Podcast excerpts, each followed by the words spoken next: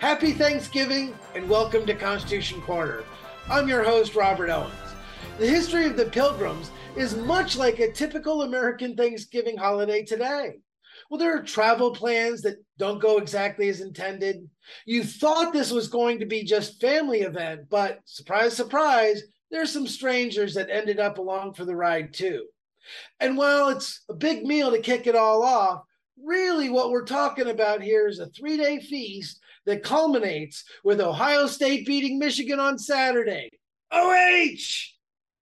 Seriously, though, Following a polarizing election for control of the nation, I hope this holiday season can be one of repair and renewal for you and for yours. For we have much to be thankful for as Americans. Consider some American blessings. Our American system of government, a constitutional republic, is the finest ever developed by man. Our Judeo Christian heritage forms the cornerstone of Western civilization the family is still recognized as the most vital unit of society. Our free market economic system of competitive capitalism and private enterprise affords the widest opportunity and highest standard of living for all. And the dignity of the individual remains. People from all ethnic, racial, and religious backgrounds are welcome and are judged only by character and ability. America's common bond is a love for liberty and our rejection of totalitarianism under any label. Our nation has been elevated from a third world colony to the mightiest power in all of recorded civilization because, as a general rule, we have stuck to these core beliefs. As a people, we believe that individual rights are endowed by our Creator, not government that the government's function should be limited to protecting our right to life, liberty, and property, and that individual rights are inseparably linked to individual responsibility. And it is true that many of our fellow countrymen have lost sight of these blessings. And in communities that have fallen away from the above pillars of society, there's an epidemic of crime, despair, and ruin. The solution is education. For education is our total strategy, and truth is our only weapon. This holiday season is a great opportunity to broach conversations with friends and family and be an educator for liberty. And this is where the John Birch Society is truly special. Because the JBS is nonpartisan, we are not saddled by all the baggage that political parties carry.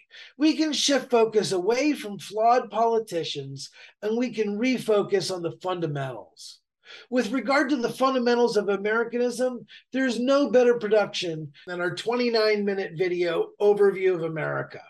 This excellent video teaches on the basics of political systems and economic systems, comparing what America was founded to be with alternatives from around the world and throughout all of history. In 29 minutes, you will learn more about history, politics, and economics than you would at most four year universities as a brief example, consider that the founding fathers expressly hated the idea of democracy. They repudiated it at every mention.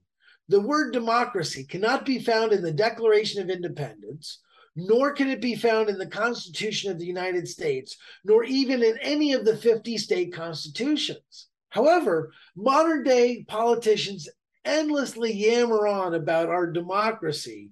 And this underscores the fact that a vast majority of Americans are wildly out of touch with their political heritage. But we can teach the truth. For of democracy, founding father James Madison wrote in the Federalist number 10 Democracies have ever been spectacles of turbulence and contention, have ever been found incompatible with personal security or the rights of property, and have in, in general been as short in their lives as they have been violent in their deaths. You can find Overview of America and watch it for free on jbs.org, YouTube, or Rumble.